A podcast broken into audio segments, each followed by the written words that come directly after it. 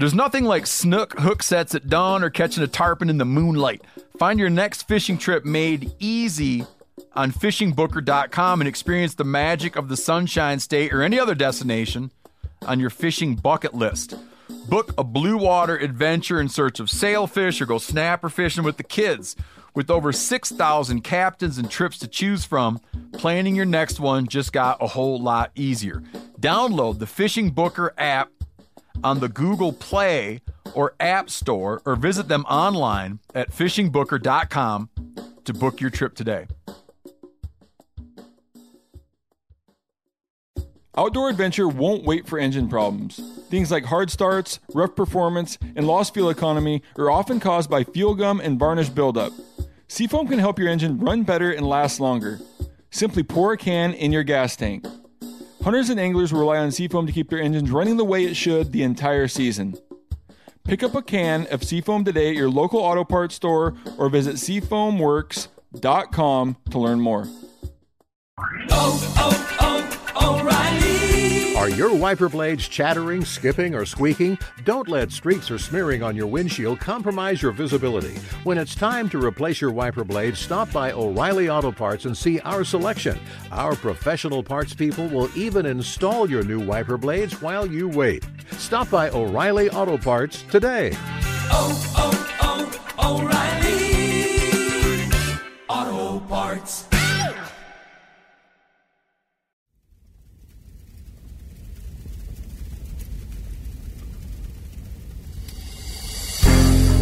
As a guide and hunter, I've spent thousands of days in the field. This show is about translating my hard-won experiences into tips and tactics that'll get you closer to your ultimate goal, success in the field. I'm Remy Warren. This is Cutting the Distance.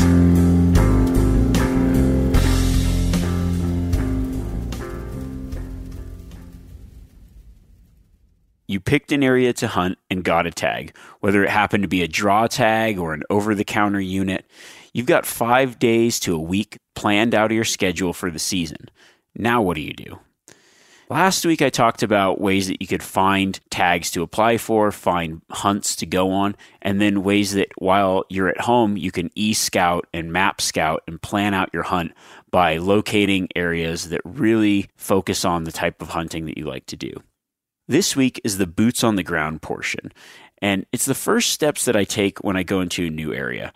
Honestly, most of the places I venture into, the area is completely new to me, so I have this process that I go through to help me locate the most productive areas to focus my efforts, and then I follow my plan that I made from home. I start by hunting for a place to hunt and confirming spots based on my plan through previewing an area, locating high percentage spots, and adapting to what I find. But before we go into that, I want to share the story of how I found the biggest whitetail I've ever seen while guiding in an area I'd never been.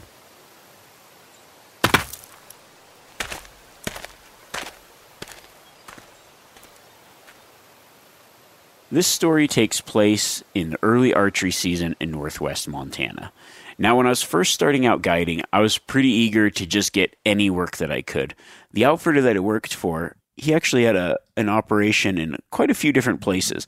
And because of that, I got the opportunity to hunt some places that I hadn't really hunted before. At the time, I was very familiar with a couple areas, and that's where he did most of his rifle season hunts and some archery hunts. But early in the season, he actually ran an outfit right kind of around the Bob Marshall wilderness in some of the areas in northwest Montana.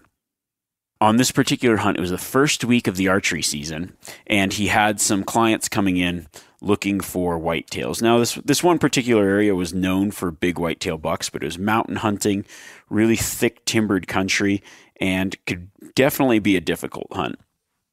The guide that he had planned for that hunt, something happened to him. He wasn't able to make it, so he needed a guide, and I was really eager to step up and get some work. So I figured, yep, I'm in. The trouble was that the season started, I think, 4 days from this point that I knew that I was going to be guiding up there. And I wanted to make sure that I was going to be able to put these guys on deer and give them a good hunt. So I pretty much, as soon as I got the call, drove all night to the spot, met up with the outfitter I was working for, kind of talked to him about some of the spots that he liked to hunt and places to go. I had all the paper maps for the area. So at the time there was none. I mean, it's so much easier now when I think back on it, but at the time, you know, I had a stack of paper maps and it had roads, it had topo lines, and that was pretty much it. I also had a GPS, but the GPS had no mapping software on it. It had no topo lines. It just had, you could like pin a waypoint and it would give you coordinates that I could then cross-reference on a map if needed. So after talking with him, I also thought, okay, this is timbered country. I know what whitetail's like. They need some of that open as well, especially early season. It was one of those long springs, so the antler growth, most of the deer would probably still be in velvet. So I figured I'm going to look for some more open areas. You know, I'd heard from talking to people that the bucks tended to be bachelored up still in the high country. And there's still some really good lowland stuff that I wanted to check out, but I looked over the maps and kind of located some areas that I thought looked really good to me. Then I also even talked to some people that work for the Forest Service about places that had been logged recently and some older logged areas, because my thought was there was a lot of logging roads and a lot of hiking trails in the area. I wanted to kind of pick some areas that maybe the timber had been cut out a little bit, providing really good habitat for the whitetails. Most of the other areas I'd hunted in Montana were burns or more open, so I wanted to find in this real thick timber some good logged areas that were maybe 2 years old, a little bit of growth where they felt secure, but open enough where, you know, it provided good feed and their sensitive antlers for their summer habits wouldn't really be affected. So I kind of focused in on those areas. I then pretty much just jumped in my truck, which was called the Rambo truck at the time. It was a big lifted giant Dodge that got about 8 miles to the gallon, I think, maybe less. Luckily, gas wasn't as expensive as it became a few years later. And I would just start driving the logging roads and with my maps in hand, learning where I'm going and just kind of previewing, window shopping and seeing what's around, what kind of terrain is available, what everything looks like. There wasn't any way that I could look at it online or anything at that time, and there definitely wasn't any cell service either, so that wasn't going to be an option.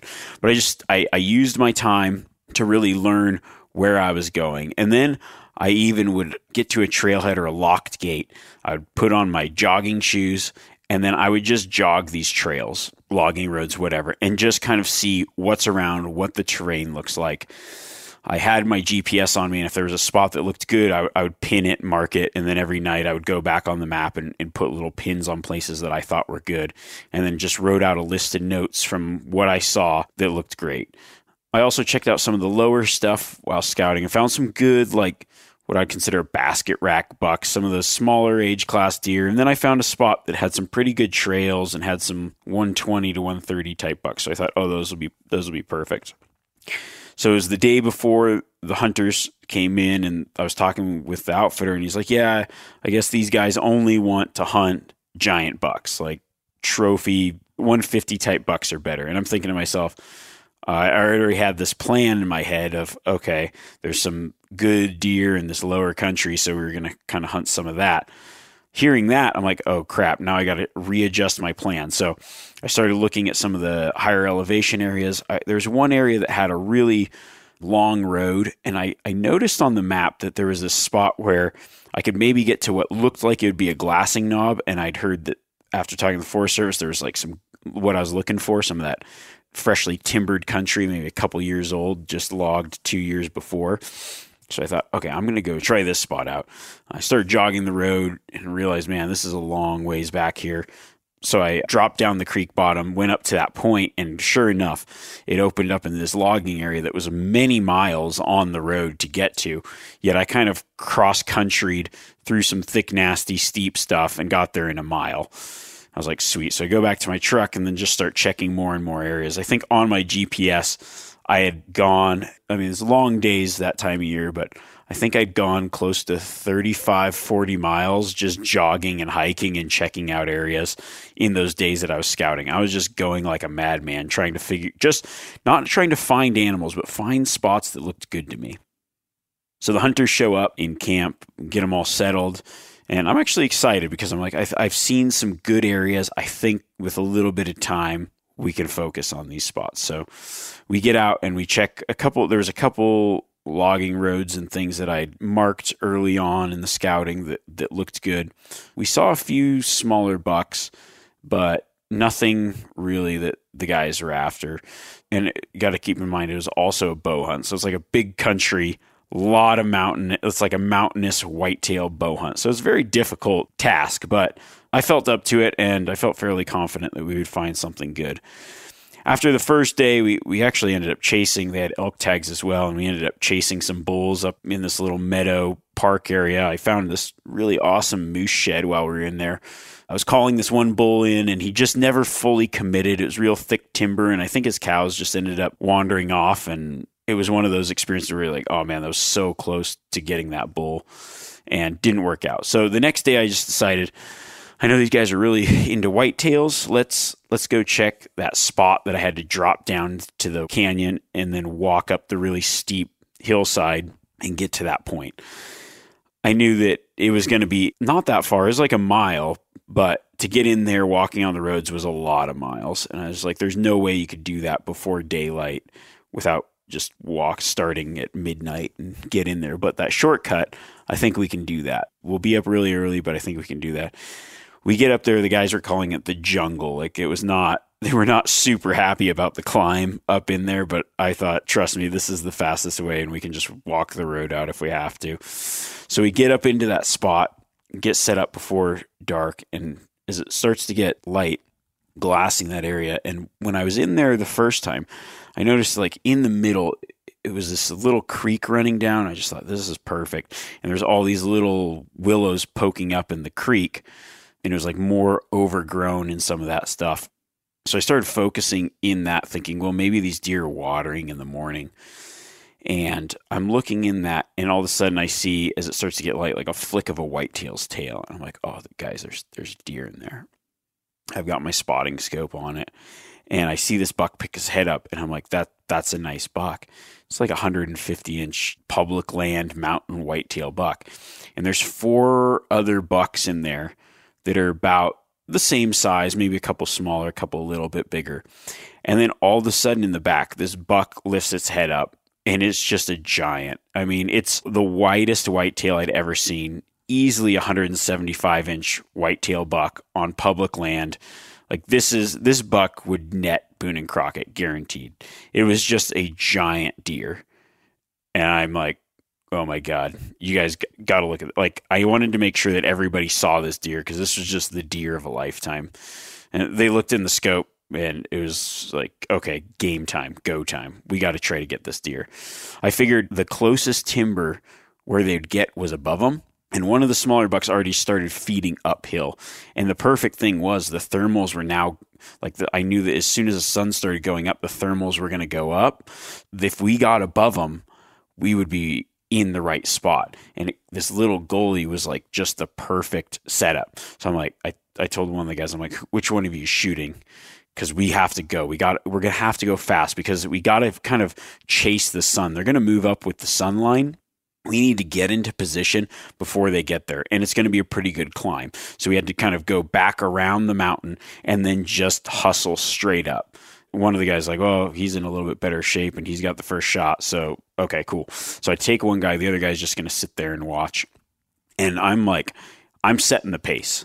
When somebody's following me, hunting with me, and I know I have to get somewhere, I don't wait on them. I let them like, you're just going to be constantly trying to catch up, especially because I know the caliber of that deer and how rare it is to get a buck like that with a bow on public land. And I'm thinking, this is our chance. So we work up. He's dragging behind. I'm like, dude, give me your pack, give me your bow, whatever. I don't care. We got to like pretty much run to get into position. So I keep getting ahead. And we're like getting there, and I'm just knowing that it's a race against the clock. Like we are going to either be there on time or just miss them. So I marked just visually, there was a couple trees that hadn't been logged, but it was pretty much like this big clear cut. So when I got to the backside, I peeked over and I saw those trees that were my markers. And I remember that there's like this real brushy spot that went down to this log that was still on the ground. And I thought, just looking at it, that looked like it would be within range of that little gully for the deer to come up. So I'm like at the top, trying to get him to hustle. We get in and we start moving down to this log, and I can see the antler tips of some of the bucks. I'm like, oh crap, dude, like this is going to happen. So we start creeping down to the log, and I know we're just like a little bit behind, but it's going to be okay. The wind's perfect. The deer's still feeding. We get set up on this fallen log, like right behind it. We've got good cover and everything. I kind of peek up and I see their antler tips, and they're like 30, 40 yards out. So there's a couple of smaller bucks going through, and then the bigger buck. And I see that bigger buck, and I'm like, oh, dude, this is it. So I crouch down, and it's just that perfect angle because they're below us. As I crouch down, you know, you can't see him. So I just whispered to the guy, okay, I popped up and ranged him. He's like 40 yards, just draw back, stand up, and shoot him. Well, I don't know if he got freaked out or what, just like a little bit of target panic. I was saying draw back, out of sight, because they wouldn't be able to see him draw back, and then just slowly stand up and shoot. It was just set up perfect. He stood up and just did this huge draw motion, like pulling the bow and moving his arm, like sky drawing. And that movement, the buck whipped over, looked right at him, and that whole herd of deer just blew out. Oh, we were both just heartbroken. I was thinking, man, that is probably one of the best opportunities at a buck like that. And to this day, there's very few times where I was guiding where I'm thinking, man, I wish I was the guy with the gun or bow on that scenario. That deer is one of the deer that in my memory, there's probably 5 deer in my life that stick out just so crisp and clean in my memory. And that's one of them. And I still have never found a buck comparable to that one on public land.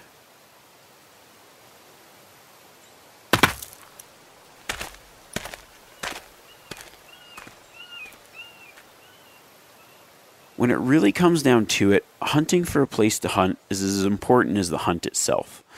For many hunters, scouting is a big part of the planning and hunting process. There are hunts where you can put in adequate time beforehand, and then there are those hunts where you just can't. So I'm going to cover both. O'Reilly Auto Parts are in the business of keeping your car on the road. O'Reilly Auto Parts offer friendly, helpful service and the parts knowledge you need for all your maintenance and repairs. If you're confused about what part you need, like what wipers are going to be the best, what replacement headlights are going to be the best, go into O'Reilly and talk to the people that work there, because they're great and they're super friendly, and they'll get you squared away where you walk out knowing you got the right thing.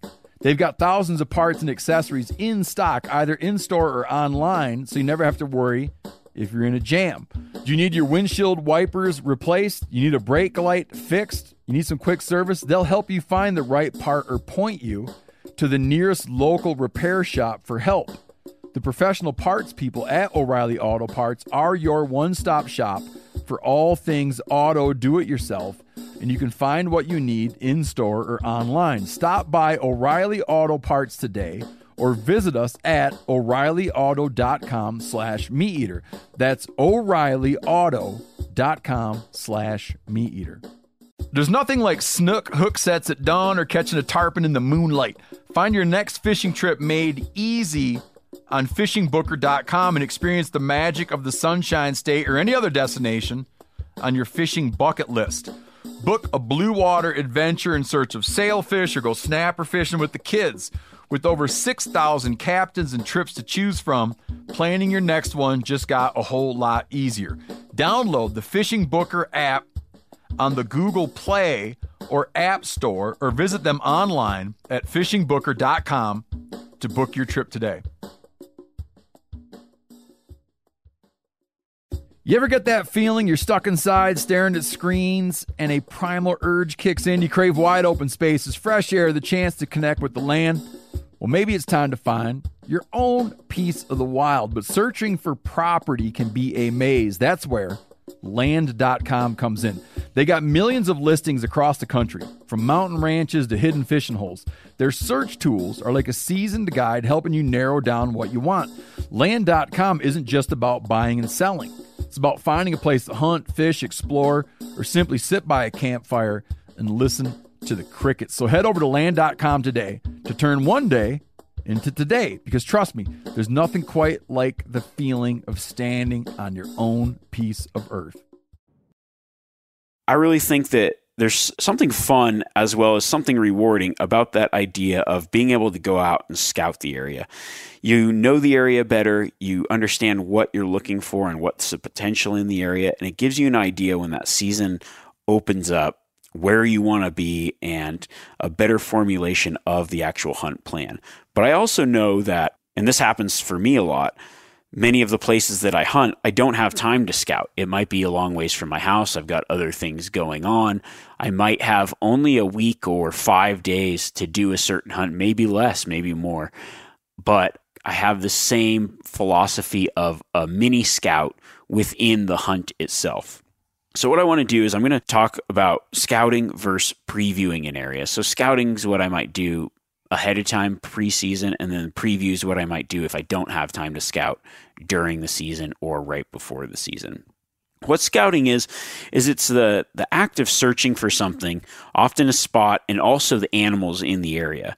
So many scouting trips are really just hunting trips where you're looking for animals, but you just have no ability to harvest. And it's also the act of just understanding the area. So you're scouting it out. You're understanding where the roads go. What are the vantage points? When you're at home, you can pinpoint some potential areas that look good. Now you're going to go into the field and just actually see what they look like in real life.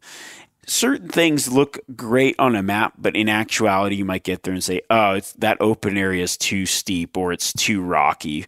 It's too dry. It's too wet. Oh, it's heavily timbered. It's not timbered. There's just, it looks a lot different, and you can get a much better feel for an area when you're actually there. It doesn't really matter what you're hunting for. Scouting can be a really major portion in being very successful. Like many whitetail hunters, they'll put out trail cameras, learn trails, understand what animals might be coming to their food plots or what animals are in their area. You know, if you're talking about like elk and mule deer hunters, you might just be looking for good glassing areas or high concentrations of game. But scouting can be done anytime up until the day before the season.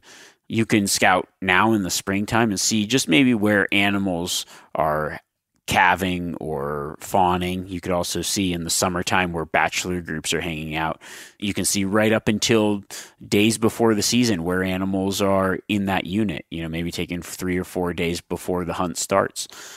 But if you don't have that time to do it ahead of time, then what I do is I have this, what I call a preview, which is just scouting either very short amount of time or during the season. So it's a quick scout, maybe a day or less. Can be prior to the season, but it can also be during your hunt. So if I have 5 days to hunt or 7 days to hunt, I spend one of those days doing a preview and then the rest of the days hunting. Now, if I've got a little bit longer hunt, maybe 7 to 10 days, I might do a preview the first day I get there, and then I'll hunt, and then I'll do a if I'm not finding what I need, maybe another preview mid-hunt, and then continue to hunt. Now, that's not to say that while you're doing those previews, you might not see an animal or won't be hunting, but it's just the way that you're looking at the area and what you're doing.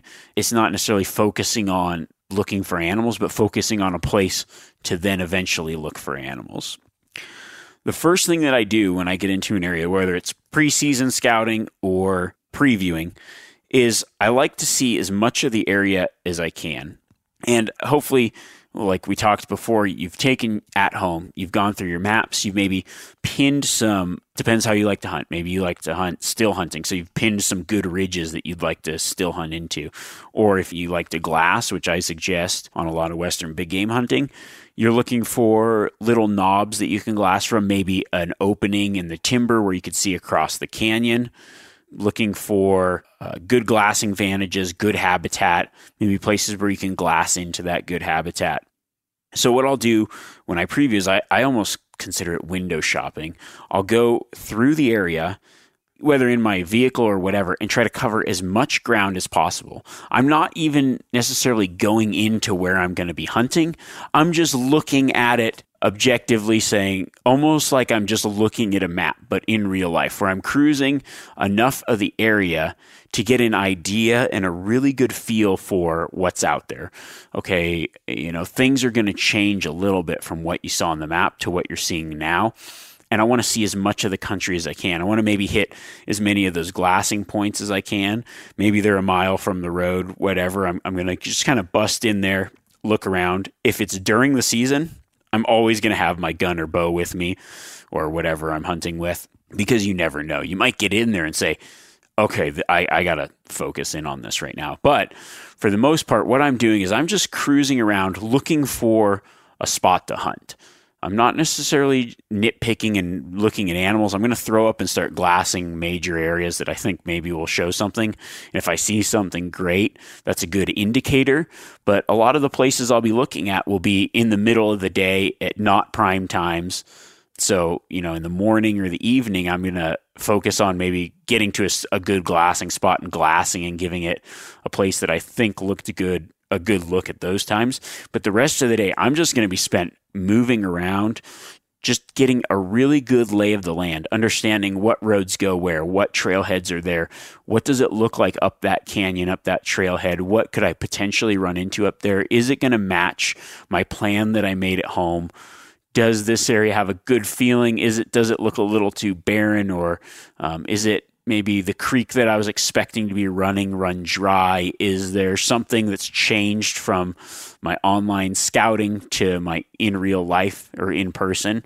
Is there something that I noticed that I didn't catch on the map? But you already have that roadmap from at-home scouting, where you can then go and start checking places you've outlined off the list and possibly adding some more places you see to the list. Now, for backcountry hunts, I do something similar. You know, if you're at home scouting and you've decided, okay, I'm going to go into the wilderness or this roadless area, it's 5 or 6 miles in there, and then I'm going to hunt this basin and these canyons. It's harder to preview it because you got to get in there, and then that takes time. So what I'll do is I'll do one of two things. If I've got an area where I'm thinking of, I've got multiple options. Say I've got one canyon that looks good and I've got another canyon that looks good and I can't decide between the two. I might just go and day hunt that canyon for the first day, or just, if I'm scouting, hike up it, take a look around, hike down, you know, maybe do a 10-mile day, but I don't have a heavy pack on, so I'm just previewing it. I'm just cruising up there, seeing what the trail's like, seeing how to get in there, seeing once I get in there, okay, is there enough country that I think I can successfully find something in here, or does it look not like what I was expecting?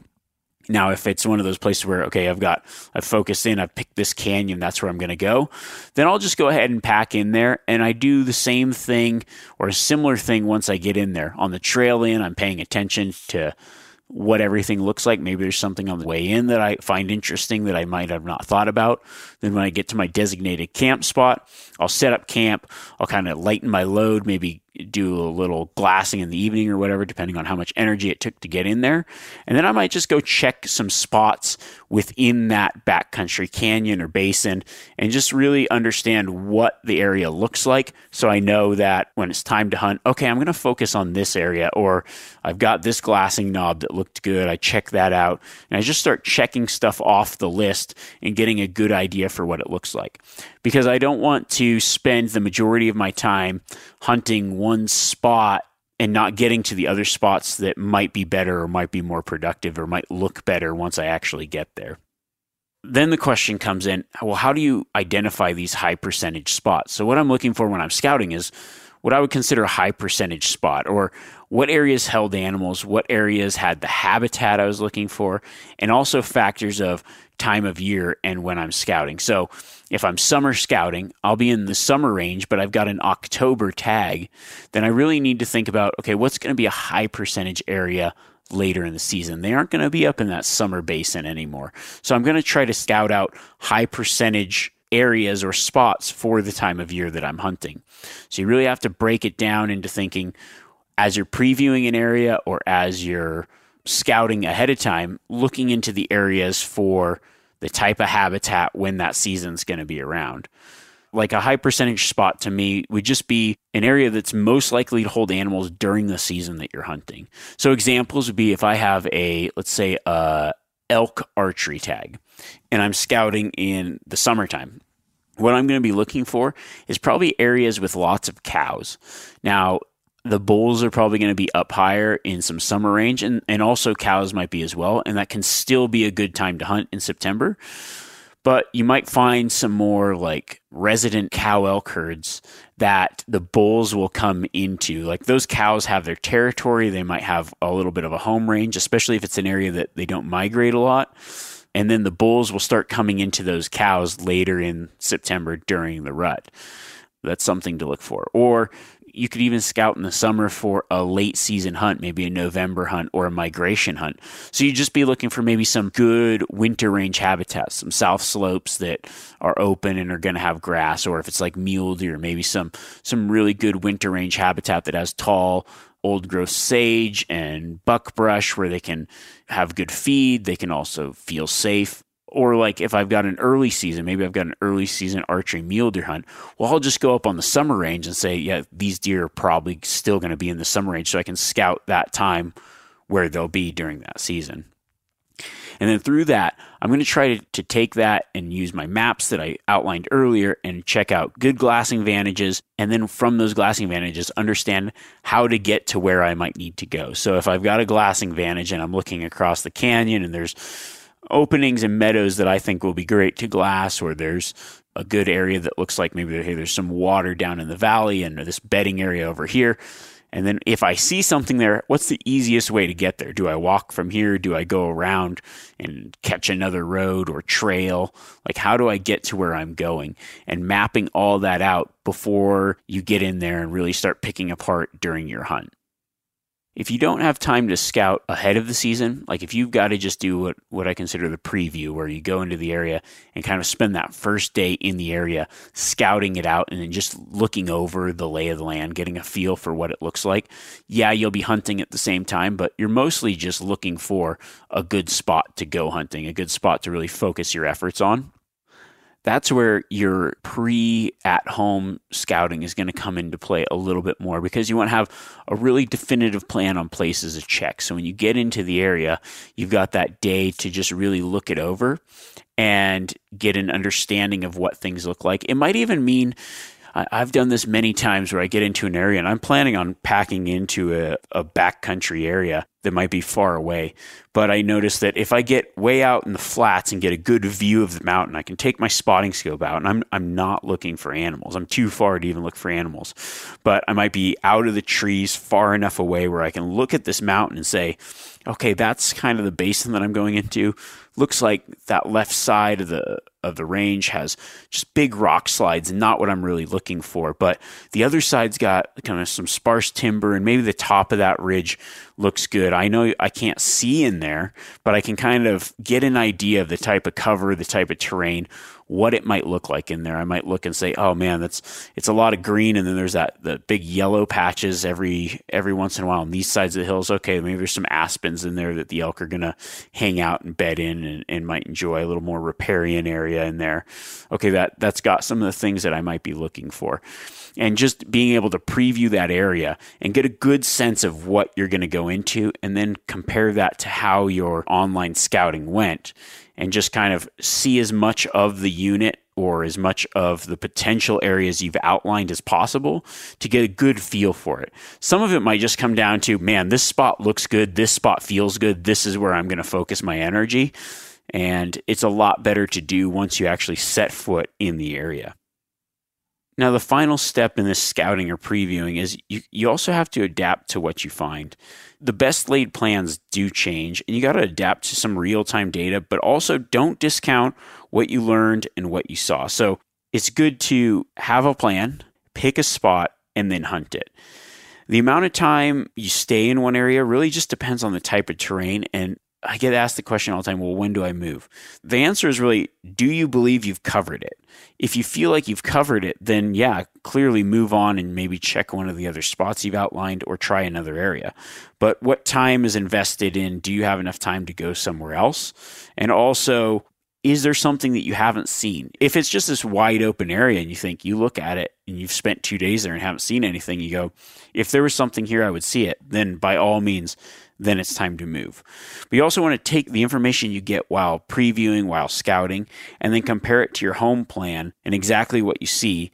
And then once you've got that from scouting, you've got, okay, I found deer in this canyon. I've got elk in this other canyon. I've got a good glassing spot here. Now you're going to take that and create your hunt plan. Now that could happen if you're previewing the area, you're going to do that in the first day. If you've got time to scout, you're going to do it after you've scouted. You might not see what you're looking for, so you might have to readjust, remake an online plan, map scouting. And then when you get back to the area in the season, you might have to preview and find a new place. But with that on the ground information, that's how I normally form my hunt plan for when the season actually happens. Just a few tips for making these plans. If you've got time to scout early, what I like to do is I'll scout early and then I'll try to extrapolate, like, okay, from what I see now to when the season's going to be, where am I going to put myself in a good position when I show up, and then focus on those areas. If I don't have a lot of time to hunt early, but I'm going to be, let's say, hunting from opening day on, if I'm hunting opening day, I like to have 1 or 2 days before the season to kind of figure out where I want to be opening morning, especially if it's a general area and there's a lot of pressure. If I'm showing up mid-season, that's not so much the case, where I would then just say, hey, I'm showing up mid-season. I've got 5 or 7 days to hunt. I'm going to hunt all those days during the season. And I'm going to take that first day I show up in the area to just get an idea, the lay of the land, understand where some of the roads go, and figure out how to get to the spots that I outlined at home. One thing that you really want to look for, or like pay attention to, is you don't want to worry about what else might be out there. I think everybody can be guilty of this. Once you've picked a spot, you've made a plan, kind of trust that in some ways, and don't start chasing your tail. I'm guilty of it as much as most, maybe sometimes more.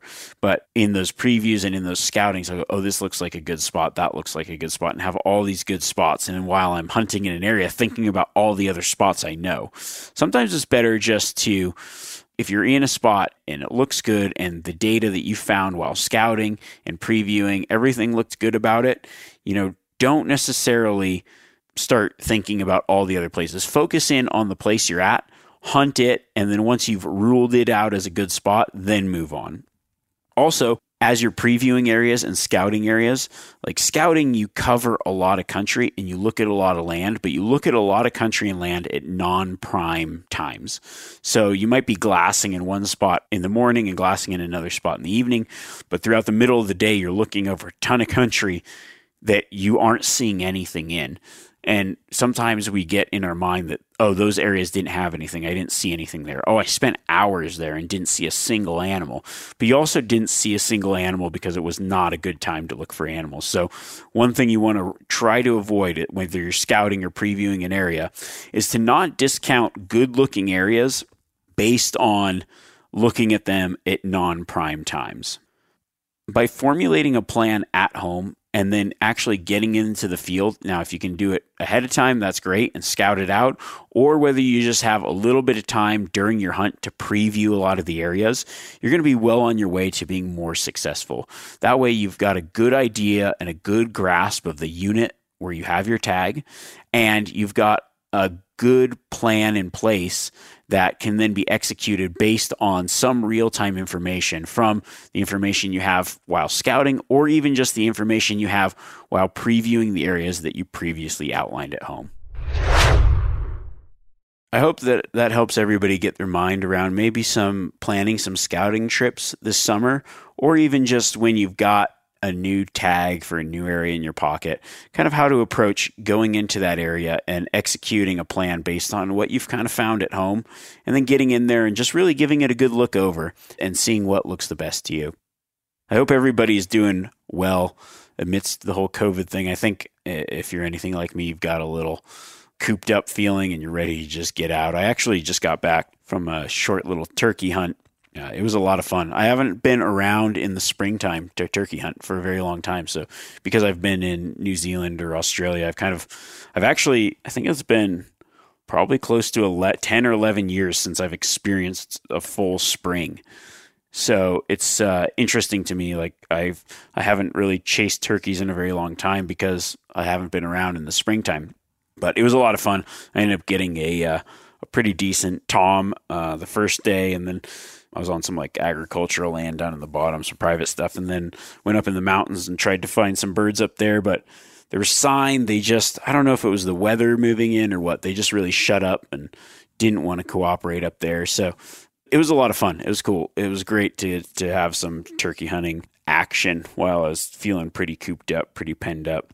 So yeah, I think I'm looking forward to next week. I want to do a Q&A. I've got a bunch of questions lined up, and I know that there will be more coming in. So what I'll do is I just kind of try to keep as many of the questions. I look through them as well and say, oh, here's a common question, and try to answer those. So if I don't answer your specific question, hopefully I'll answer your question through someone else's question or what have you. So feel free to keep shooting those over. You can send them to Remy@themeateater.com, or you can send them to my Instagram @RemyWarren. And a lot of those ones at the @RemyWarren, if I can't answer them on the podcast, I'll try to shoot you a message back if I can, or answer them in some way, some form, some shape, or maybe it'll just give me an idea for a podcast topic in the future. So yeah, I'm really excited to hear what you guys got going on. Maybe some tags you draw. If you draw some good tags, or you've got hunts planned or whatever, shoot me messages, send me whatever. I'd love to see that kind of stuff. And if you had some spring success, I've got a ton of people that have taken some of the bear advice out in Canada and in the US and been successful with it. Some people that have struggled hunting bears and said, hey, the tips that you gave on the spring bear hunting. So I love to hear the success stories, or even just maybe something new that you're trying after listening to some of these podcasts. So I really appreciate you guys. Thank you very much. Also, if you feel the urge or feel the need, or if you listen, I don't know where everybody listens. It'd be nice to know. If you can always just tell me where you're listening from, whether it be Apple or Stitcher or whatever. But if you're on those apps or platforms, feel free to subscribe to it. Give it a rating, give it a comment, share it with a friend. Maybe there's some topics or certain ones you like. Send it to a buddy that you're going to be hunting with, so he knows what you know, and then you guys can be a more successful team together. So until next week, keep on scouting.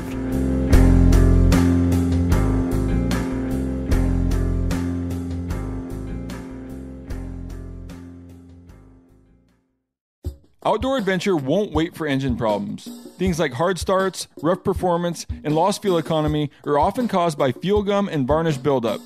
Seafoam can help your engine run better and last longer. Simply pour a can in your gas tank. Hunters and anglers rely on Seafoam to keep their engines running the way it should the entire season. Pick up a can of Seafoam today at your local auto parts store, or visit SeafoamWorks.com to learn more. You ever get that feeling, the walls closing in, the concrete jungle suffocating you? You crave some wide open spaces, the chance to connect with nature, maybe in a spot all your own. Well, head over to Land.com. They've got ranches, forests, mountains, streams, you name it. Search by acreage. You can search by location. You can search by the kind of hunting and fishing you're dreaming of. Land.com. It is where the adventure begins.